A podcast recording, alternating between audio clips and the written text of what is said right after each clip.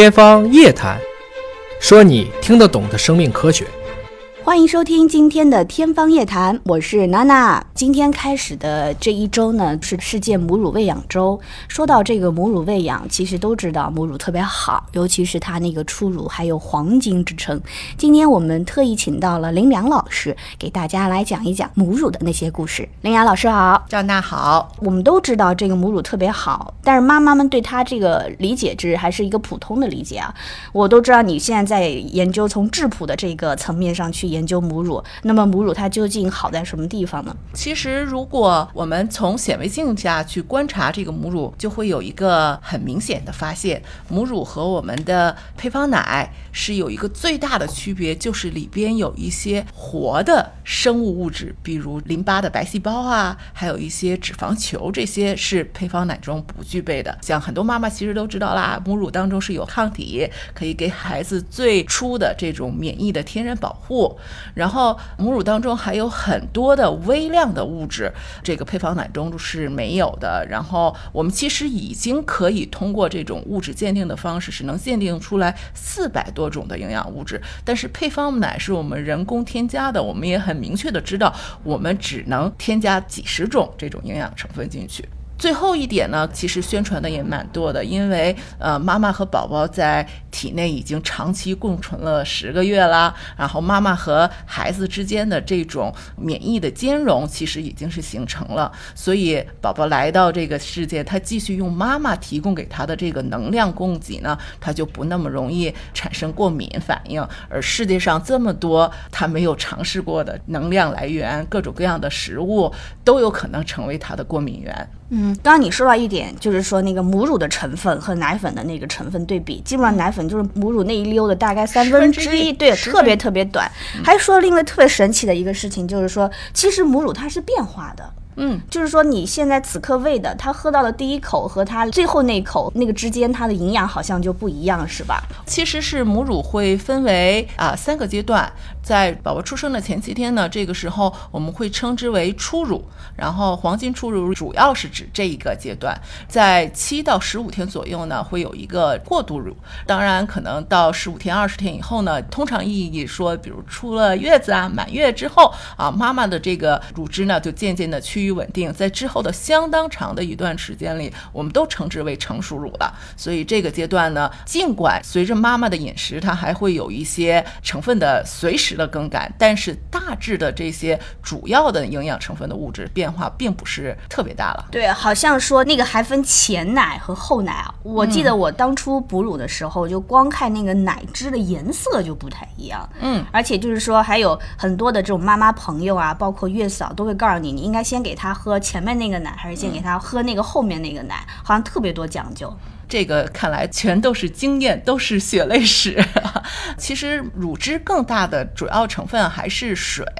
第一是先给宝宝解渴这个作用，所以我们称前奶的当中水分的含量会比较多。然后当宝宝持续的这种吸吮的动作增加了之后呢，到后端呢，这个能量供给其实就是脂肪含量也会越来越多。当然，这个肯定就是人体的一种自然选择，补充水分是对于。对婴儿来讲最需要的，然后他吸吮的越来越多，就意味着这个孩子越能吃嘛。那妈妈就赶紧调动自身的这种能量，这些脂肪来提供给孩子做一些啊能量的一些供给了。对，好像说这个其实就是一种对话机制啊。每一次宝宝那个去吸的时候，都是在告诉你妈妈的体内你到底应该给我分泌什么东西，我现在到底缺什么。就算是同一个妈妈和同一个宝宝，他的奶都是随时随地不停的在变化的。嗯，而且据说还在这个。过程当中，因为情感的交流会刺激妈妈的这个脑垂体，然后去更加合理的给宝宝分配他的这种呃营养物质的供给。那这个太高级了，对不对？你随时随地都是不一样的。嗯，所以这个才是真正的精准营养嘛。有道理，有道理。无论是什么时候、什么人，他真的是按需去提供这个营养。其实说到母乳这个东西，其实大家都知道，都是尽量的能够去给宝宝母乳了。嗯，当然每个妈妈。可能因为各自的这个身体的原因啊，或者他面对的有些情况，他可能未必能够就是说第一时间去提供这个母乳，而且像我们这种就是说职业女性对你出来月子，你就没几个月你就要重返职场。嗯，我记得我当时在重新上班之前，就不停的在家里挤奶，就是希望能够趁着还多产的时候把奶都存起来。当然，大家都说了，你保存个一个月、两个月，甚至到半年，你放到冰柜里都没有什么特别大的影响。其实心里还是没底儿。你说你热腾腾的奶和冰冻的奶，我总归觉得那是两样东西。对，这个我特别想请教，就是说真的，你冰冻了几个月之后，它那个奶还是当初那个奶吗？这个也是我们推出这个母乳营养检测的一个原因。当然，我们最初的初衷呢，还是希望能够通过这个母乳的营养检测，帮妈妈来调节她的一个整个的膳食营养的一个指导。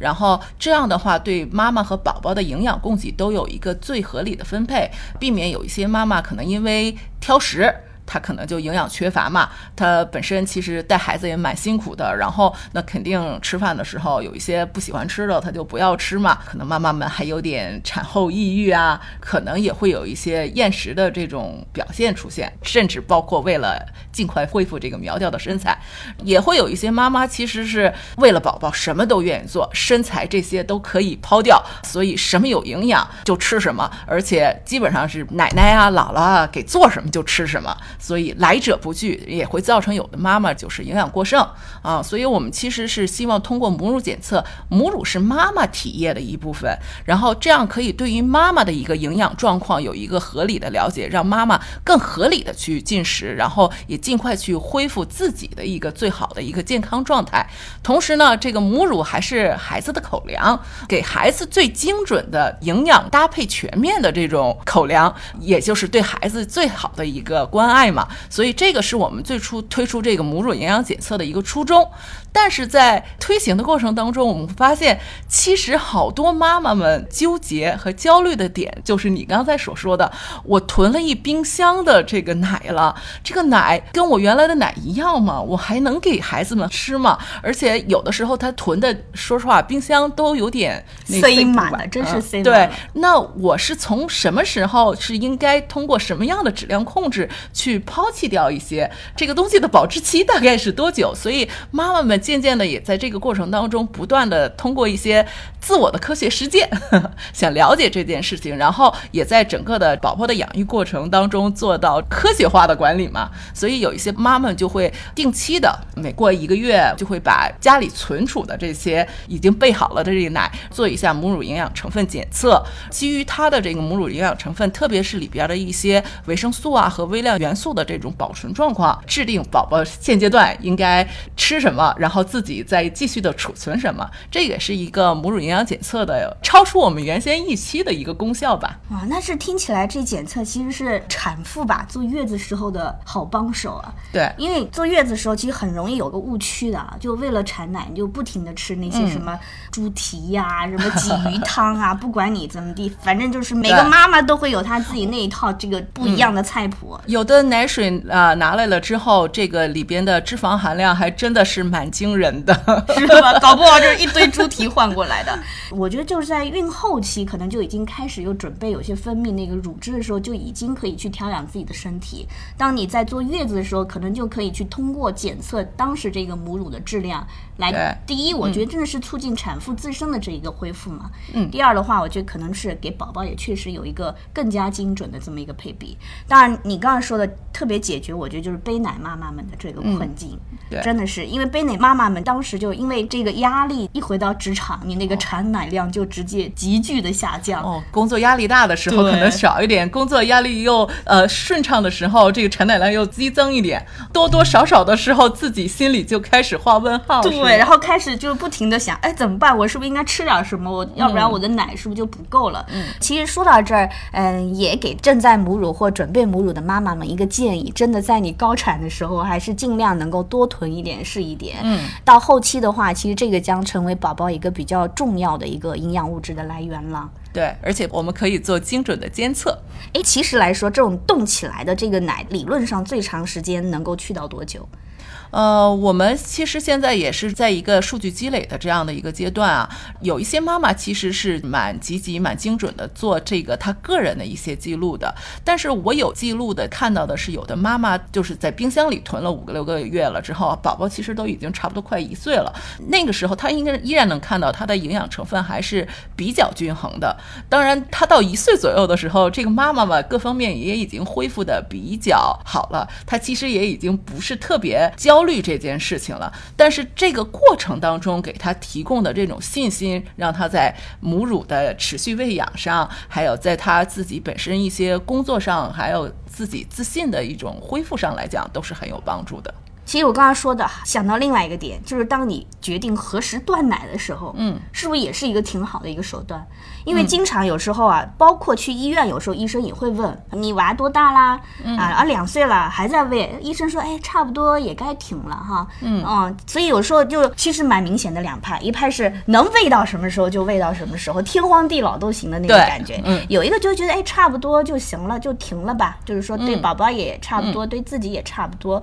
其实我觉得。如果咱们有这个检测，是不是到了某个阶段测一下，我这个母乳营养可能跟你最初的那个母乳的营养可能就已经有变化，或者说那个阶段确实就比较适合去停止。如果要得这样的结论的话，那我觉得这个妈妈她需要是一个严谨的科研工作者，她至少要在自己的数据记录上，她有一个长期的积累，因为这个呃母乳的这个个体化的差异其实是非常大的。我们会给出一个在人群当中的一个参考值，但是这这个参考值并不意味着你是怎么样，可能在你的这个阶段当中，你能够看到自己会有一些变化，应该基于自己的数据去得出刚才你说的这些结论，比如我的母乳在随着我的孩子的生长发育，我的身心的恢复的过程当中，它会做出什么样的变化，所以要基于自己的数据积累，而不能说我做一次检测，我发现我的当中的这个蛋白质的含量是在人群当中是比较靠下限的，那我就得出结论，我的母乳。已经没什么营养了，所以孩子就不要吃了。你可能是从孩子出生的那一刻，你的这个蛋白质的供给量就一直都是就是这个水水平，对，所以要基于你自己的数据的长期积累去做相应的决策吧。但是其实我个人觉得这个，因为我也是曾经的哺乳妈妈嘛，我个人觉得这件事情来讲，是一个妈妈和孩子的情感纽带，嗯，是妈妈和孩子真的从心里觉得可以放弃。这件事情的时候，那就放弃掉。其实，在很多时候，妈妈也不需要刻意的去结束掉这件事，自然就没有了。对，但是这件事情呢，也不应该成为妈妈的一个负担，就说我一定要哺乳，所以我不能出差，我不能去跟朋友出去 happy 一下这种事情。所以这个不应该成为妈妈的负担。但是什么时候去断这件事情，也不需要这么决绝。我觉得，其实真正的一个母乳比较理想的状态，一切就是非常自然的啊。对，渐渐的离乳。对，很多妈妈就自然有一天突然就宝宝也可以，就是某一天突然就不喝了，妈妈也觉得哎，好像真的就到这个时候了。嗯。对，哎，所以说我们常常说到母乳的时候，其实可能更多的是从宝宝这个角度去考虑，因为总想给宝宝最好的嘛，最完美的，可能有时候往往就也比较容易去忽视掉这个妈妈。对，其实你要想，如果没有妈妈自身的这个努力的产奶啊，包括她自己各方面的去注意啊，去提供这个最好最精准的这个母乳给宝宝的话，其实这些都是空的。对，所以在这个母乳日，我们也再一次向每一位。奋战在母乳第一线的妈妈致敬，哎，也希望每一个妈妈都能够享受母乳这一件事情啊！不论就将来你是要断乳也好啊，要背奶也好啊，都不要让它成为你的一个负担，哎，永远让宝宝和自己能够快乐的 enjoy 到母乳这件事情。好，那我们今天感谢林良老师。想了解更多生命科学的知识，可以关注“尹哥聊基因”的微信公众号。下次节目再见，再见。